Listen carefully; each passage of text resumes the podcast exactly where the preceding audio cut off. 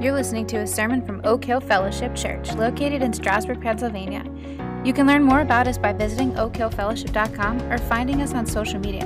Now grab a Bible, a notebook, and get ready to be spiritually enriched by the Word of God.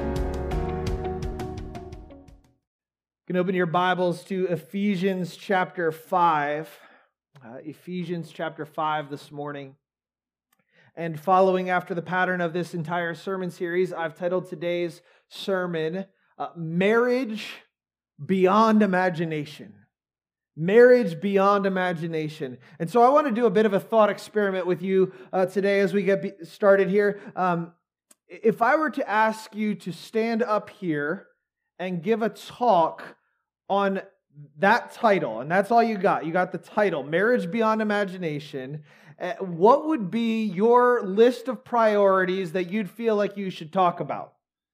Um, maybe, maybe you'd be thinking, okay, uh, marriage beyond imagination. Like, okay, you got to have communication, right? Like, that's always the number one priority that the uh, therapists talk about, that you need to have stellar communication. Or, or, or maybe it's um, becoming best friends with your spouse or, or marrying your best friend in the first place.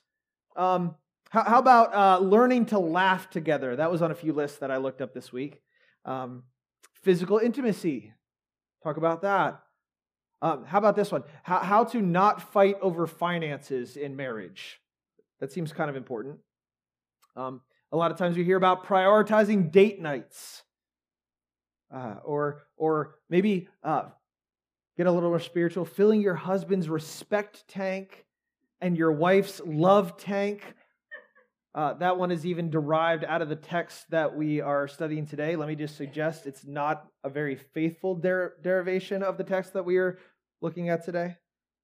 Um, maybe if you get real spiritual, uh, you, talk about praying or doing devotions together every day, or keeping Christ at the center. And and uh, and listen, like all of those things are great. Uh, some of them are even necessary, but I believe that they all miss the mark of what it means for marriage to be beyond imagination. Because to understand how marriage is beyond imagination, you, you have to look beyond the marriage itself to what it represents. A marriage that is beyond imagination is not one that makes the husband or the wife the focal point. A marriage that is beyond imagination is one that spotlights Christ and his bride, the church. And today we're, we're learning to view marriage from a, a heavenly, you could even say cosmic perspective, to, to see that God has designed each marriage to point to his son and to his son's bride, the church. And until we get that, our, our marriages will be less than what they ought to be. Our, our marriages will be less than beyond imagination. See, the Lord wants us to use the marriage union to spotlight Christ's beautiful union with his church. That's our big idea for the day.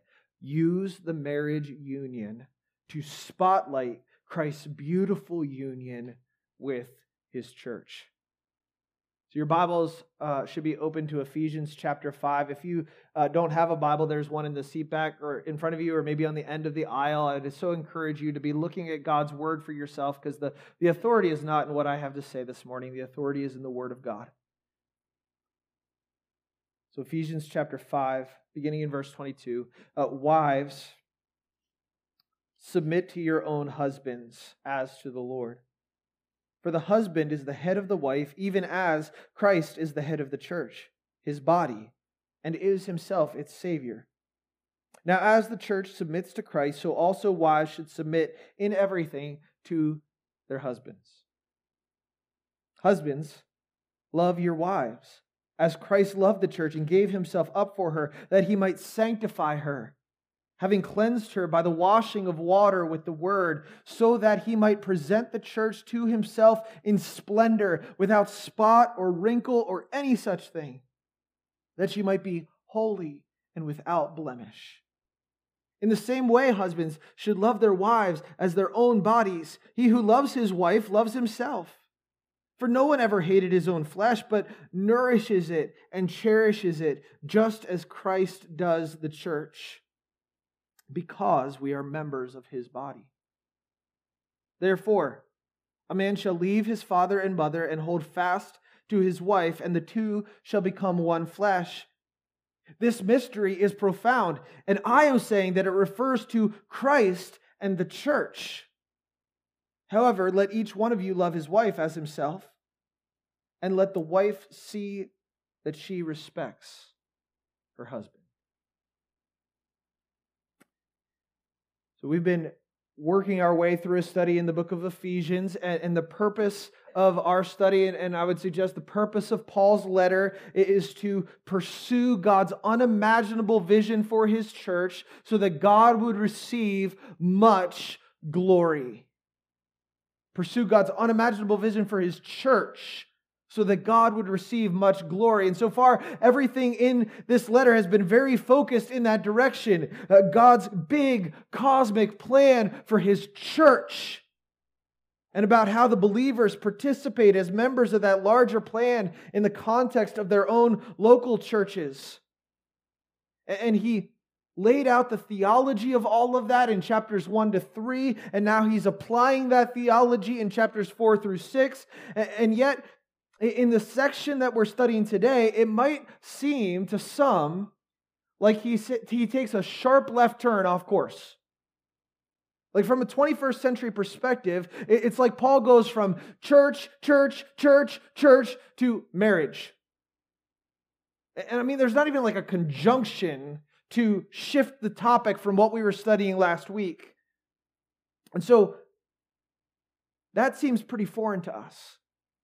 Because in today's society, we, we very much separate our lives, right? You have family life, and you have church life, and you have work life, and you have friend life, and it's all separate, right?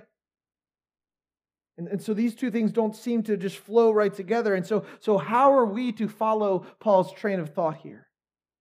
How does this section on marriage fit into the whole purpose of Ephesians about God's vision for his church? Well, to Paul and to his original audience, uh, it would have been very, very clear. They would have understood exactly what he was doing because he, he uses a very familiar style in their day called a household code. And the household code in Ephesians, and you can find it in Colossians, you can find it in First Peter. Uh, the household code extends here all the way to chapter 6, verse 9. Uh, he talks about children and parents next, and then he talks about slaves and masters. And so there's this form that they would have like just picked up on right away. And the style was common in the Roman world because Romans understood that as goes the household, so goes the society. And Paul understood that too. In fact, it wasn't really a Roman idea, it was a God idea first. As goes the household, so goes God's people. As goes the household, so goes God's church. We say it this way here at Oak Hill very often healthy families make up healthy churches, and therefore, healthy churches promote healthy families. The, the household is the major place where our walk with Christ gets lived out. But I want you to understand that even though Paul adopted the style that was common to his day, he did not adopt the content of the Roman household codes. Instead, he is giving a uniquely Christian understanding of marriage one that was not even understood by the Jews of his day, because Paul is revealing a mystery about marriage that was hidden in ages past, that the mystery of marriage points us to Christ and the church. Paul is giving us a uniquely Christian understanding of marriage, and I want to point out that he is giving this to the whole church. This is for married couples to understand for sure. Like he addresses them directly, and I'm going to address married couples directly on many occasions today. Uh, but this is also for unmarried people to understand as well. Paul didn't say like okay i'm going to address this topic of marriage and, and and and so now is the time if you're not married you can go take a bathroom break or you can go check your phone or whatever it is that you, that you might need to do for right now no no he says this, this, marriage teaching is essential for the whole church to understand let me just break that down into a, a few different categories or thoughts for you um, some unmarried people might want to get married at some point. If that's you here today, uh, this is something that you need to get figured out now before you even start picking someone to date. Like, don't, don't go into that blind because your spiritual health depends on it. And that means the, the spiritual health of, of the whole church depends on you understanding what it means for a healthy marriage, for members to be uh, members of one another. Some unmarried people uh, might never plan to get married. And I want you to understand and know that is totally acceptable. And you can have a meaningful place meaningful place in God's unfolding plan for his church without being married. Hear that clearly from the lips of your leadership. In fact, God gives singleness as a gift to some so that they can accomplish even more for his kingdom. That's a topic for another day, but I'm more than happy to talk to anyone about that. But listen, all unmarried people need to understand marriage because you are members together in the same body with people who are married. And you will need to speak the truth in love to them, like we've been talking about. And you don't have to experience marriage itself to be able to highlight the priorities that we're studying today. You don't have to be a personal expert on the topic. You, you, can humbly stand on the authority of God's word and encourage your brothers and sisters in their walk with the Lord as it relates to their spouse.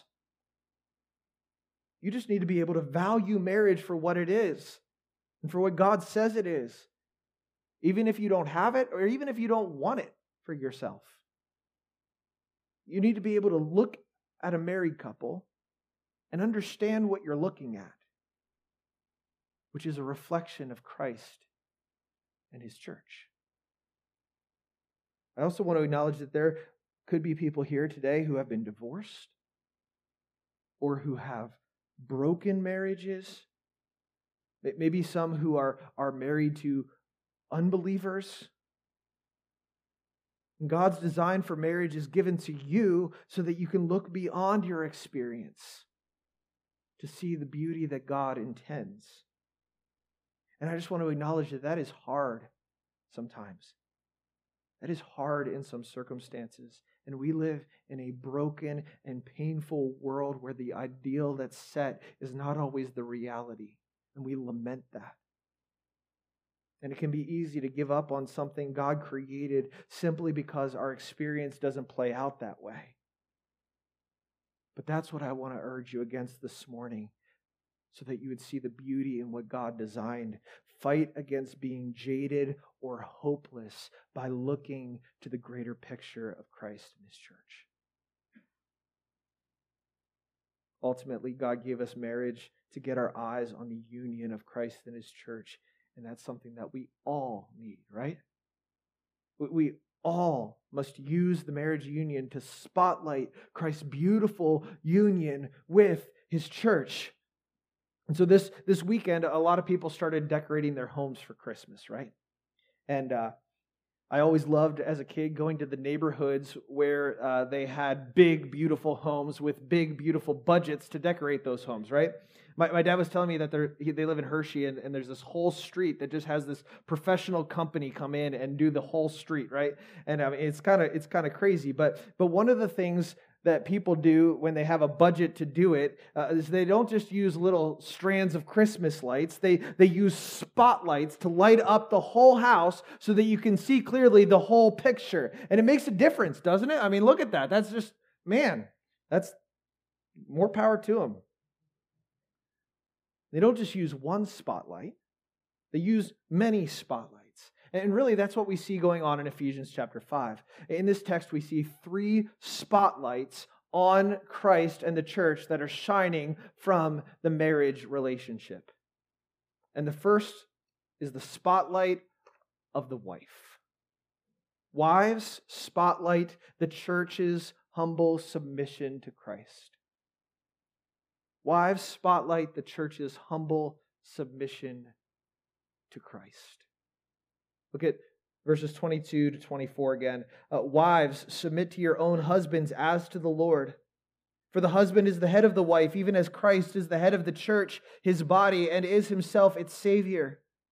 Now, as the church submits to Christ, so also wives should submit in everything to their husbands.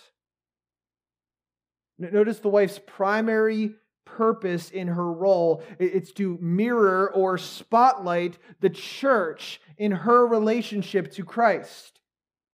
And really, that answers so many questions when it comes to this word submit that nobody really likes in our culture, right? Like, like, does a wife really need to submit to her husband? Well, let me answer that question with a question.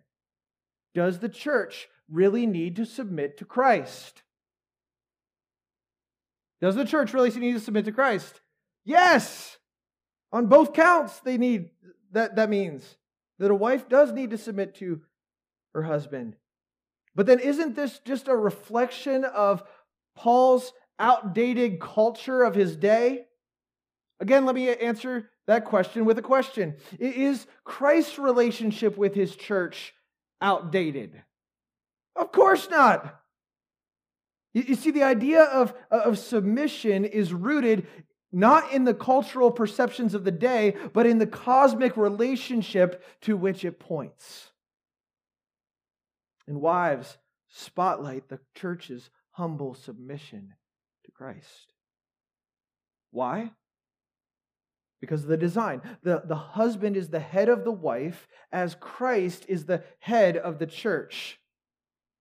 There is a connection deep within God's design for marriage between the husband and the wife and Christ and the church.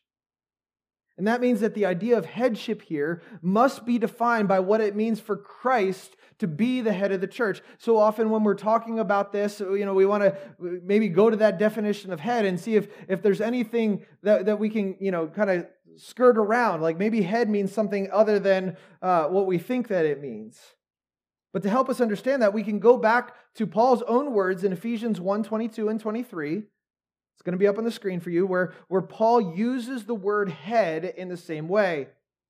He says, And he put all things under his feet and gave him as head over all things to the church, which is his body the fullness of him who fills all in all. So, for Christ to be the head of the church means that he is over all things, that, that would be things in heaven and things on earth. He has authority over everything, and he uses that authority to direct his church, which is particularly his body.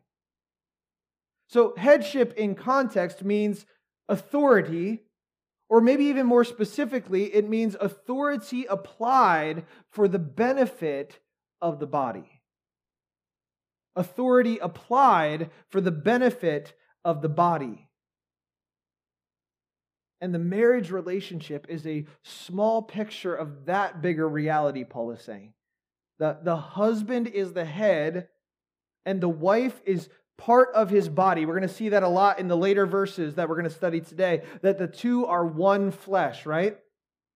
And just as Christ has authority over all things and then uses that authority particularly for his body, the church, the husband is given authority and over everything in the home and uses that authority as the head of his body, which is his own wife.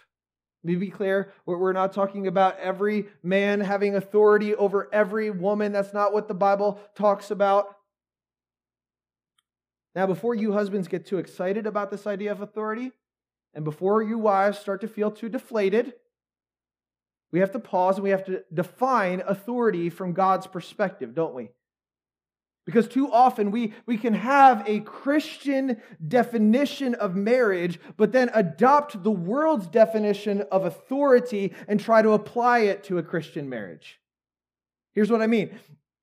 And, and here's what happens too often in the church we, we say the husband has authority in the home, which is all well and good, right? But then we use the world's definition of authority that says authority means absolute power and control that you can use however you want to benefit yourself, usually. And then we try to apply that to this authority structure in the home. Like, that's a recipe for disaster.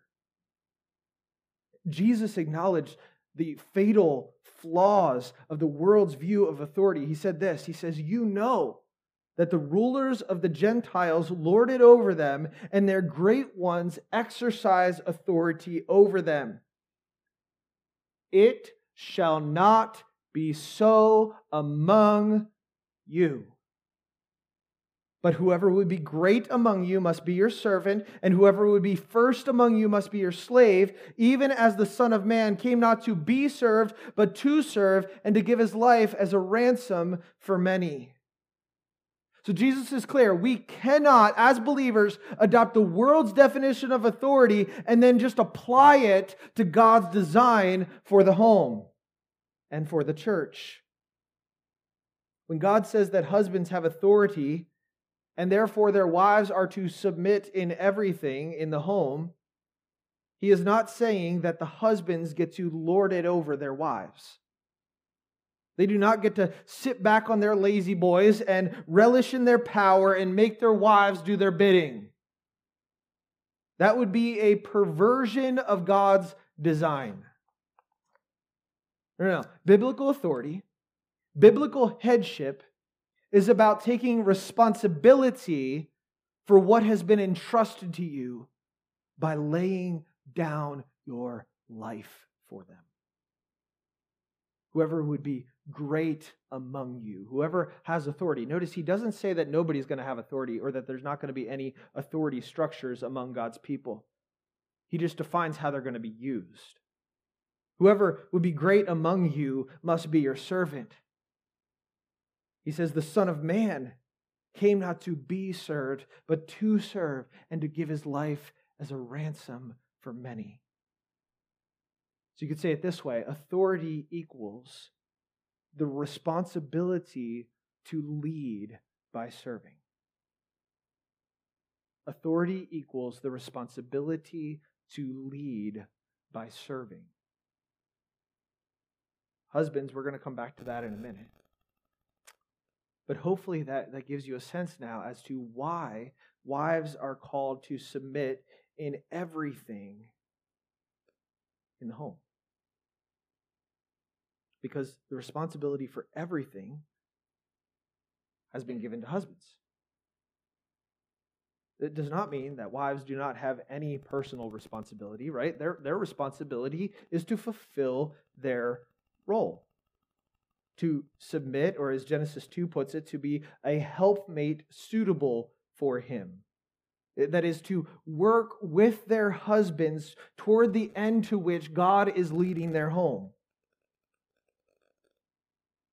That, that word helper, that, that is, comes from Genesis 2, uh, by the way, is, is used also of the Holy Spirit, right? He, he's a helper. It's not a, a less than role, it's a,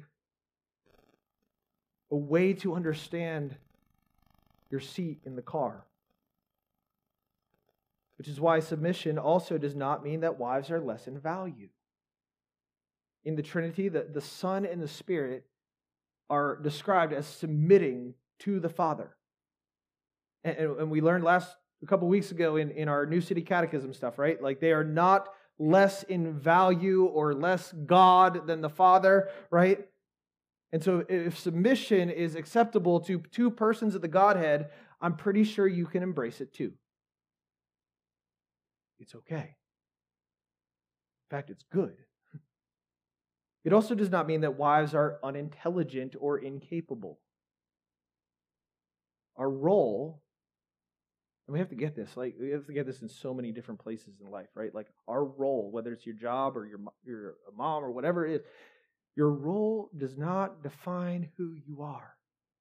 It does not define your intelligence. It does not define your skill. And the women of this church are some of the most intelligent, strong, creative, skillful people I have ever met. They could run circles around me. And I am proud to call you my sisters. That's why it also does not mean that they never have a say in decision making. Any husband, any leader worth his salt is going to get, understand that his, his wife has a lot of skills and a lot of good ideas, and he's going to listen to her. Men, do you listen to your wives? You're like, yeah, better. Good leaders do not isolate themselves from the people they are leading. This means, this, this also does not mean that the wife should submit to sinful or abusive leadership from her husband. He, he doesn't get to demand things for, his, from, for himself from his wife as, as the leader. That's an abuse of his role. It's, it's, it's going, stepping outside of the boundaries of the responsibility and authority God has given him. He, he is called to lead through serving. And so, if there's uh, some sort of abuse or, or, or some sort of uh, sinful element of his leadership, a, a wife, here's, here's what she can do she should seek out other authorities who are over him who will stand up and protect her. Whether that's legal authorities or spiritual authorities, we as elders are here for that purpose because we can call your husband to the higher standard to which he's called. Just depends on the issue. In today's culture, we have to go through all the things that submit does not mean, right? Because it's been so perverted, so abused.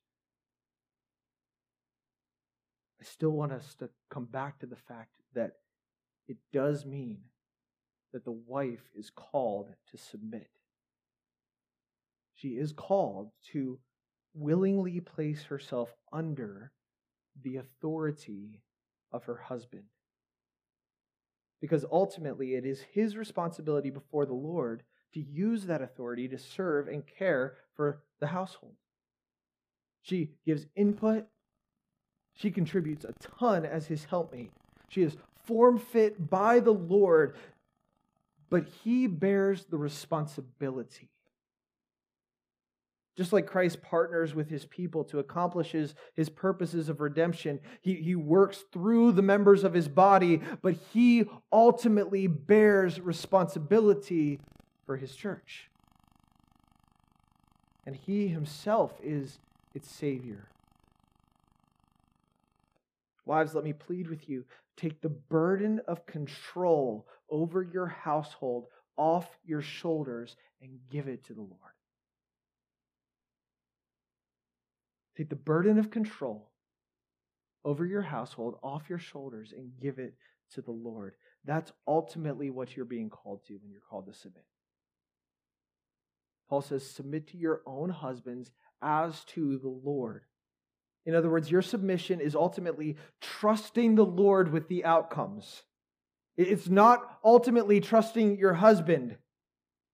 Because the Lord has chosen to place the responsibility for your household upon the husband, for him to serve and lead your home in the purposes of Christ. And that's not because God thinks less of you, like you can't handle it or something, or you can't, or you're going to mess it up. It's, it's because God cares for you. And that might seem totally out there to you, and you're like, I can't understand how that's care. Just trust Him. He loves you and cares for you. And He's given you a unique position to help your husband fulfill God's purposes in your home.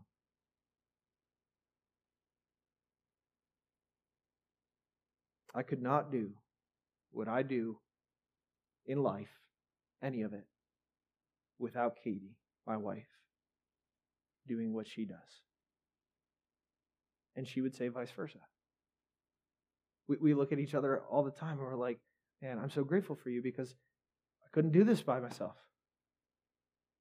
Like uh, we we remind each other we're together in this, managing our home, serving the kingdom. And yes, we have unique roles, but those roles should help the other person thrive in their role in such a way that gets all the attention onto Christ and his church. Your God given responsibility as a wife is to demonstrate trust in the Lord that he knows what he's doing in ordering the home. He knows what he's doing.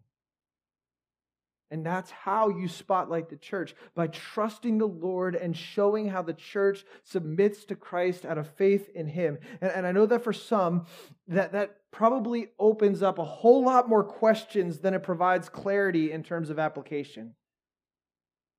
And I, I get that. Totally get that. And again, there are older women in our church, spiritually minded women who are willing to talk to you. Us elders are willing to talk to you. But let me just ask you for now wives, is your spotlight shining in the right direction? And how bright is it? See, so often wives push back at submission because they think it puts an undeserved spotlight on their husbands. They think if, if I submit to him, he's just going to take advantage of that and I'm going to lose dignity and control. Or they think, um, I'll submit to him when he becomes worthy of that submission, when he becomes worthy of respect. But that shines the spotlight in the wrong direction, right? The wife's spotlight must not be pointed on her husband, highlighting all of his flaws. It also must not be pointed on herself, highlighting all of the reasons why she is more qualified to, to lead in the home. It must be pointed on the church's humble submission to Christ. Her job is to show the beauty of the church. Again, this is written to the whole church. And so Paul wants us to help each other in this. Uh, women, all women now, when you are together, encourage those who are married to stay focused on the bigger picture. Encourage them in their role so that their spotlight on the role of the church would shine more brightly. If you hear complaints about husbands, call them on it. Call them on it. Of course, there are legitimate concerns about a lack of leadership or, or, or, even uh, maybe abuse that might be shared, and so, so direct that in the proper place. Help them in that, come alongside them in that. But if it's just complaints about like not liking something about their husband or his leadership, call them on it. And men, we can go a long way in supporting this role of the wife by treating women with honor in general. Like, like this is beyond just husbands and wives now, just treating women with respect and honor. See, the more that we value all women first as our sisters in Christ who have intrinsic worth and a ton to bring to the table, the more that we're going to undercut any fleshly argument that this biblical design is just about male chauvinism. The, the more that we avoid the abuses of headship, the more that we highlight the beauty of a wife submitting to her own husband. See, Christian women are our sisters. They are created in the image of God, gifted for the work of God, and given a specific and valuable role in the church and the family. And that's the environment in which this whole vision of the church, of, of marriage, will thrive. And this vision of marriage will ultimately serve that greater purpose for the women of the church best. As those who have been given authority in our own homes, we, we, we men need to take the responsibility that comes with that authority. Look at verse 25. Husbands, love your wives as Christ loved the church and gave himself up for her, that he might sanctify her, having cleansed her by the washing of water with the word so that he might present the church to himself in splendor, without spot or wrinkle or any such thing, that she might be holy and without blemish. In the same way, husbands should love their, oh, love their wives as their own bodies. He who loves himself, his wife loves himself. For no one ever hated his own flesh, but nourishes it and cherishes it, just as Christ ju- does the church, because we are members of his body.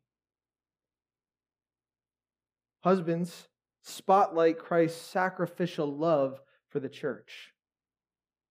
Husbands, spotlight Christ's sacrificial love for the church. Husbands, your role is not about you. It's not even about your wife. It's about Christ.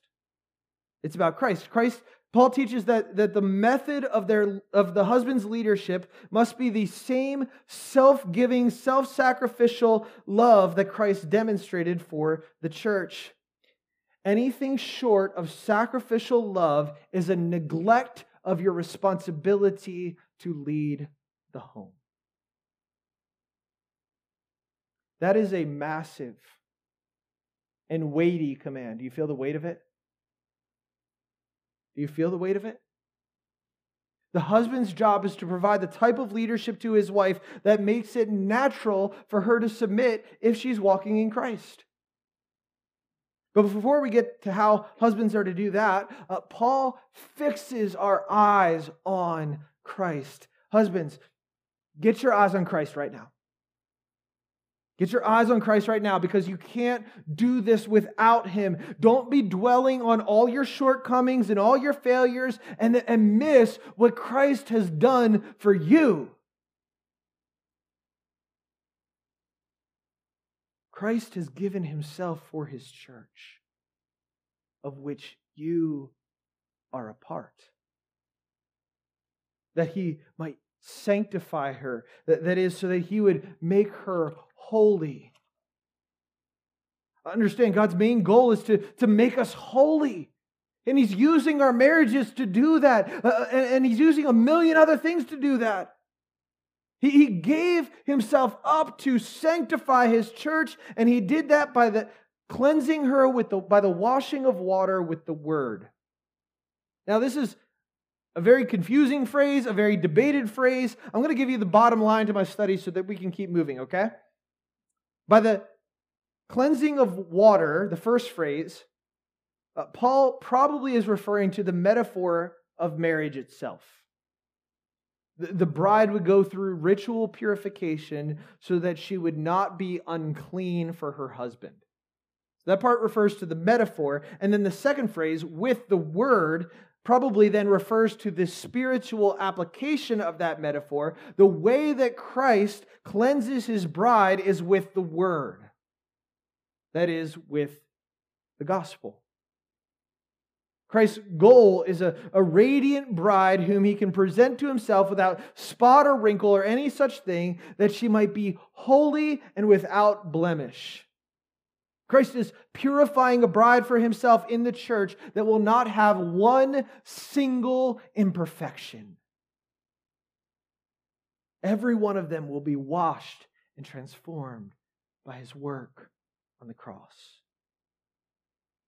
And we will one day stand before him in complete and holy splendor, in radiance. Christ's job is, is that he is getting us ready for heaven.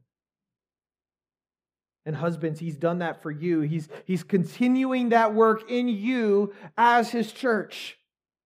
And it's with our eyes fixed on Jesus and what he has done for us that we must go about our role. We can't do it without that. Husbands, we need to see here that, there, that, that we are only here to spotlight the work of Christ in the way that we relate to our bride. We aren't here for ourselves. We aren't ultimately here for her. We are in our position of husband because of him. We are in this position because he placed us there and he entrusted us with the responsibility to lead our wives in his purposes. If that doesn't drive you to humble, dependent prayer, I don't know what does. Now, we can't sanctify our wives in exactly the same way. We're, we're not their savior. Let that be clear to both husbands and wives. Paul does not say here that husbands sanctify or save their wives. But he takes this analogy, and he says, in the same way that, that Christ works to purify the church as his bride, and he seeks to produce splendor in her, we are called to nourish and cherish our bride. Do you see that in verse 28. In the same way, so this is the part now for husbands. This is how we apply what Christ has done. In the same way, husbands should, should love their wives as their own bodies. He who loves his wife loves himself, for no one ever hated his own flesh, but nourishes it and cherishes it, just as Christ does the church, because we are members of his body. Nourishing and cherishing, that's our job description. That's the reflection of Christ's sanctifying work that we husbands are to imitate. And while we can't make our wives holy, we can and must nourish and cherish them as our own bodies. So the word nourish means to nurture, to feed, to provide for. And it's actually the same word as bring up in chapter 6, verse 4. When he says, bring up children in the discipline and instruction of the Lord. The word for bring up and the word for nourish is the same Greek word. And the idea here is that a husband would provide everything that the wife needs to flourish. He's taking responsibility for her physical and spiritual well being so that he would bring out all of the God gifted beauty and talent and giftedness that is in her, so that together they can have a greater impact for the kingdom than they ever could apart. He's providing the environment in which she will thrive and the purposes and calling God has placed on their lives in their togetherness.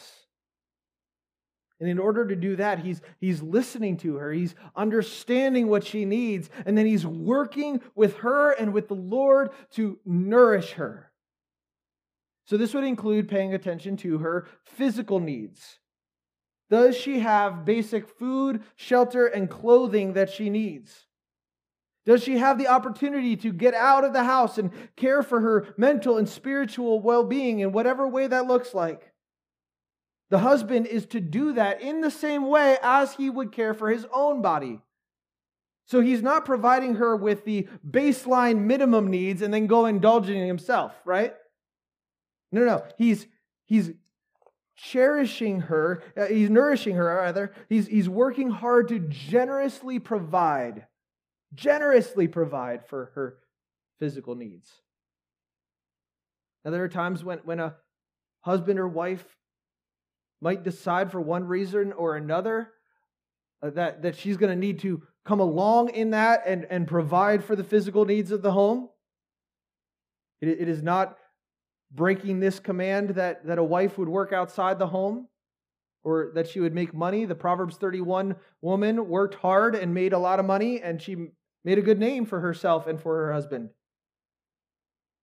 This does not mean that she should never manage the details of the finances. I've heard that application before, like, like the husband has to be the one to keep the budget or whatever it is or pay the bills. Like, that's ridiculous.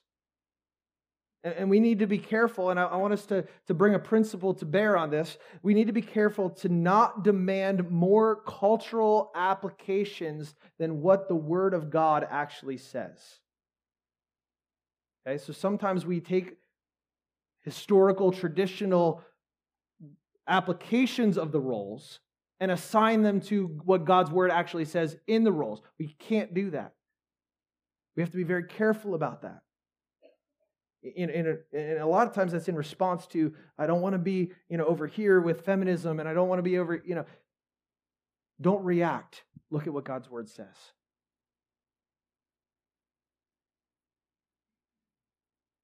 the bottom line is husbands uh, make sure you're, you're taking responsibility for the physical needs of your wife. Christ like husbands here also pay attention to the spiritual needs of your wife. Well, that gets hard.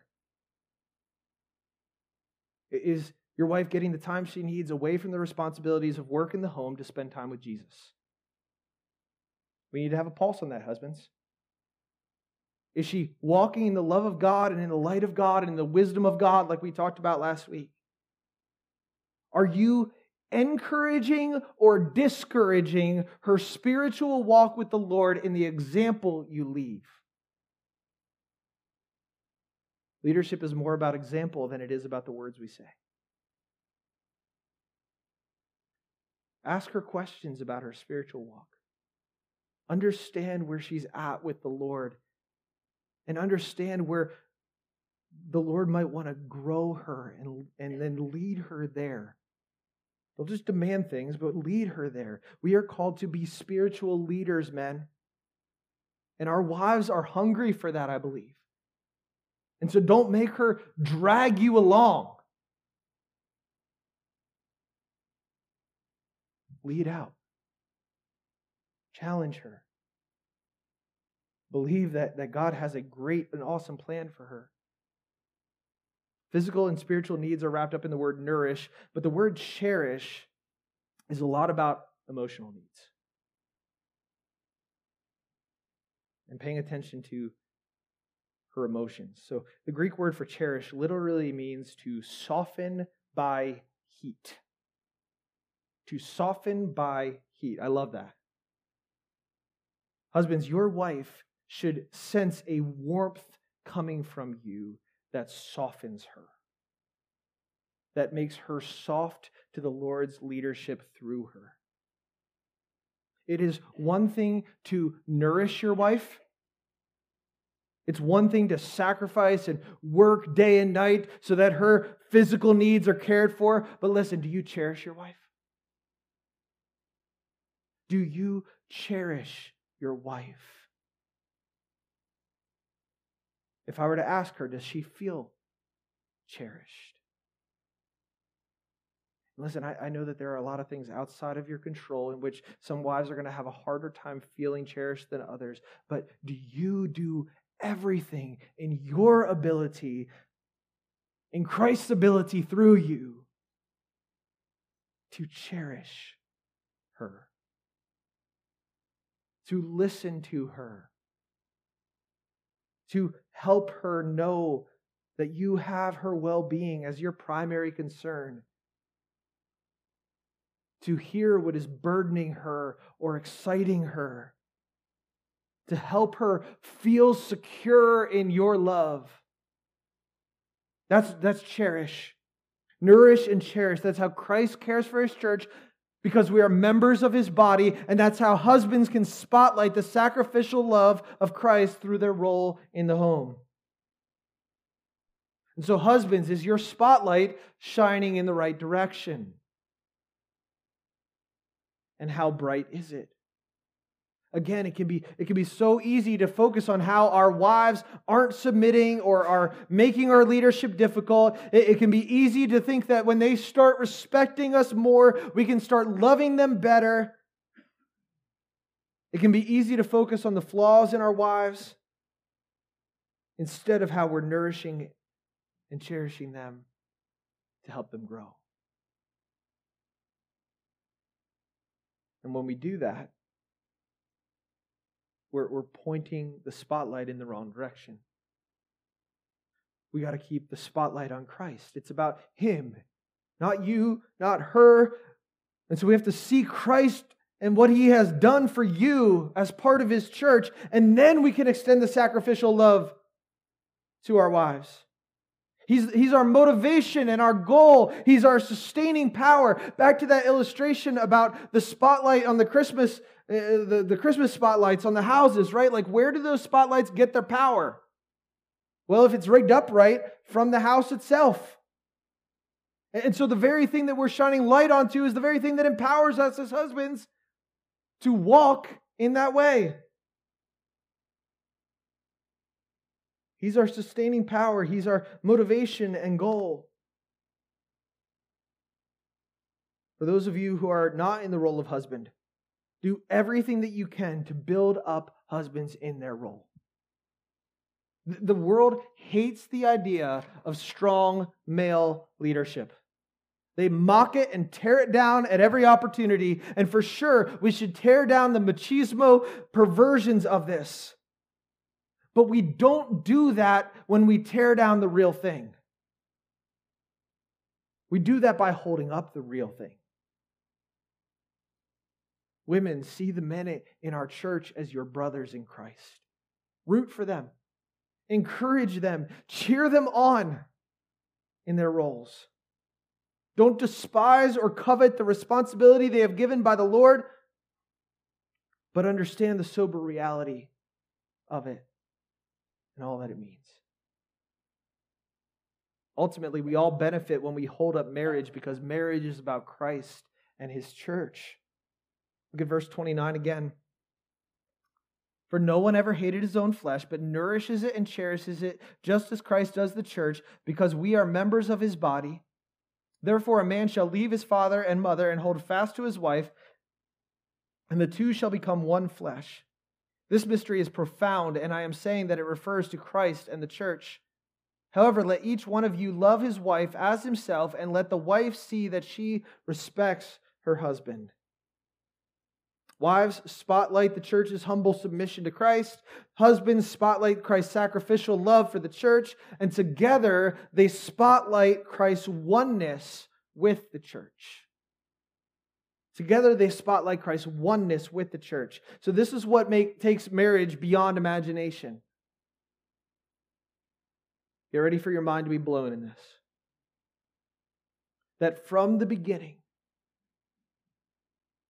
marriage was about Christ's oneness with his church.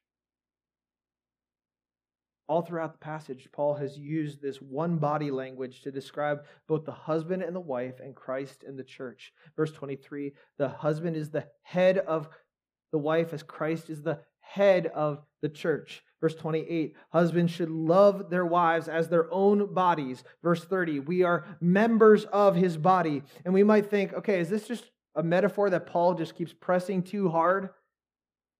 Seems kind of weird, right? But but it's not just a metaphor, it's the reality of both marriage and the church. Paul quotes Genesis 2:24 to prove it. He says, "Therefore a man shall leave his father and mother and cleave to his wife, and the two shall become one flesh." And if we go back to Genesis 2:24, we see that God is in the process of creating Adam and Eve. And he's already created Adam, and he's creating Eve out of Adam's rib as a helper suitable for him. The, the verse is clearly about marriage. That, that, that a man leaves the care and protection of his parents, and he unites himself, body and soul, to his wife in such close intimacy that they can be described as one flesh. Now, now sometimes people limit that to the sexual relationship of marriage, right? But it, it includes that, but it also includes relationship and spiritual intimacy, what we might call total oneness or total intimacy. And Jesus says, What God has joined together, let no man celebrate. Separate, sorry. Definitely celebrate it. Don't separate it. Listen, God is the one who makes a married couple one. You might think, well, maybe I made a mistake. Maybe I married the wrong person. God is the one who makes a married couple one. Our job is to work out that oneness in the roles that He's given us. And Paul is saying that God has also made another relationship one the relationship between Christ and His church. The church is in Christ. We've been talking about that a lot, right? We are his body, and we became his body when we became his bride. And hidden in the creation words of Genesis 2:24, and therefore hidden within the marriage design itself is a mystery that was hidden for ages past, and now for the first time ever in the book of Ephesians, Paul is revealing what this mystery refers to. That it refers to Christ and the church the mystery the, the mystery of genesis 2.24 is profound and i'm saying that it refers to christ and the church.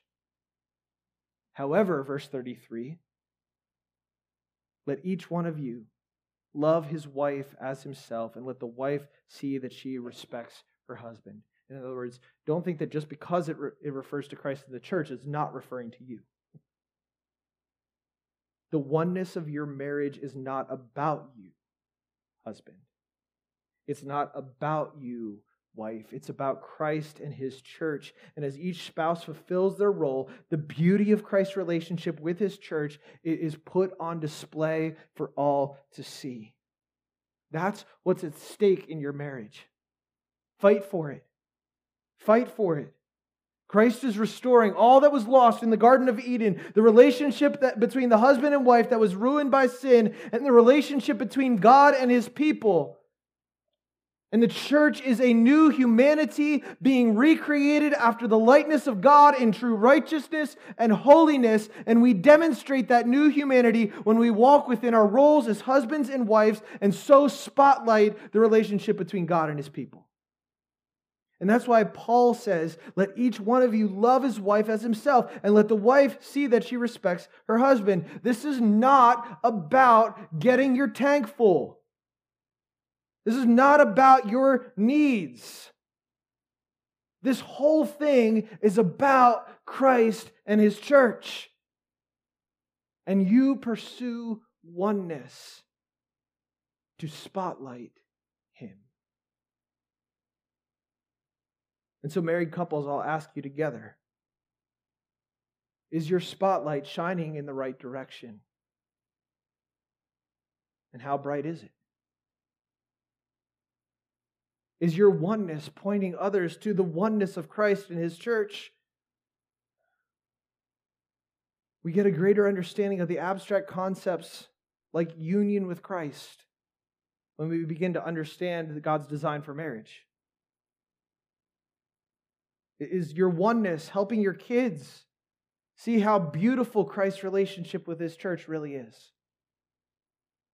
Is your oneness an example of that reality to our teenagers and young adults who would be thinking about who they date? Are they looking at you and saying, man, that marriage thing looks awesome?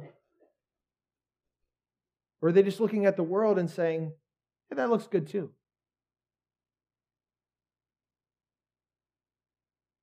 Can the watching world see why the exclusivity of Christ's relationship with his church is essential based on your exclusive love for your spouse?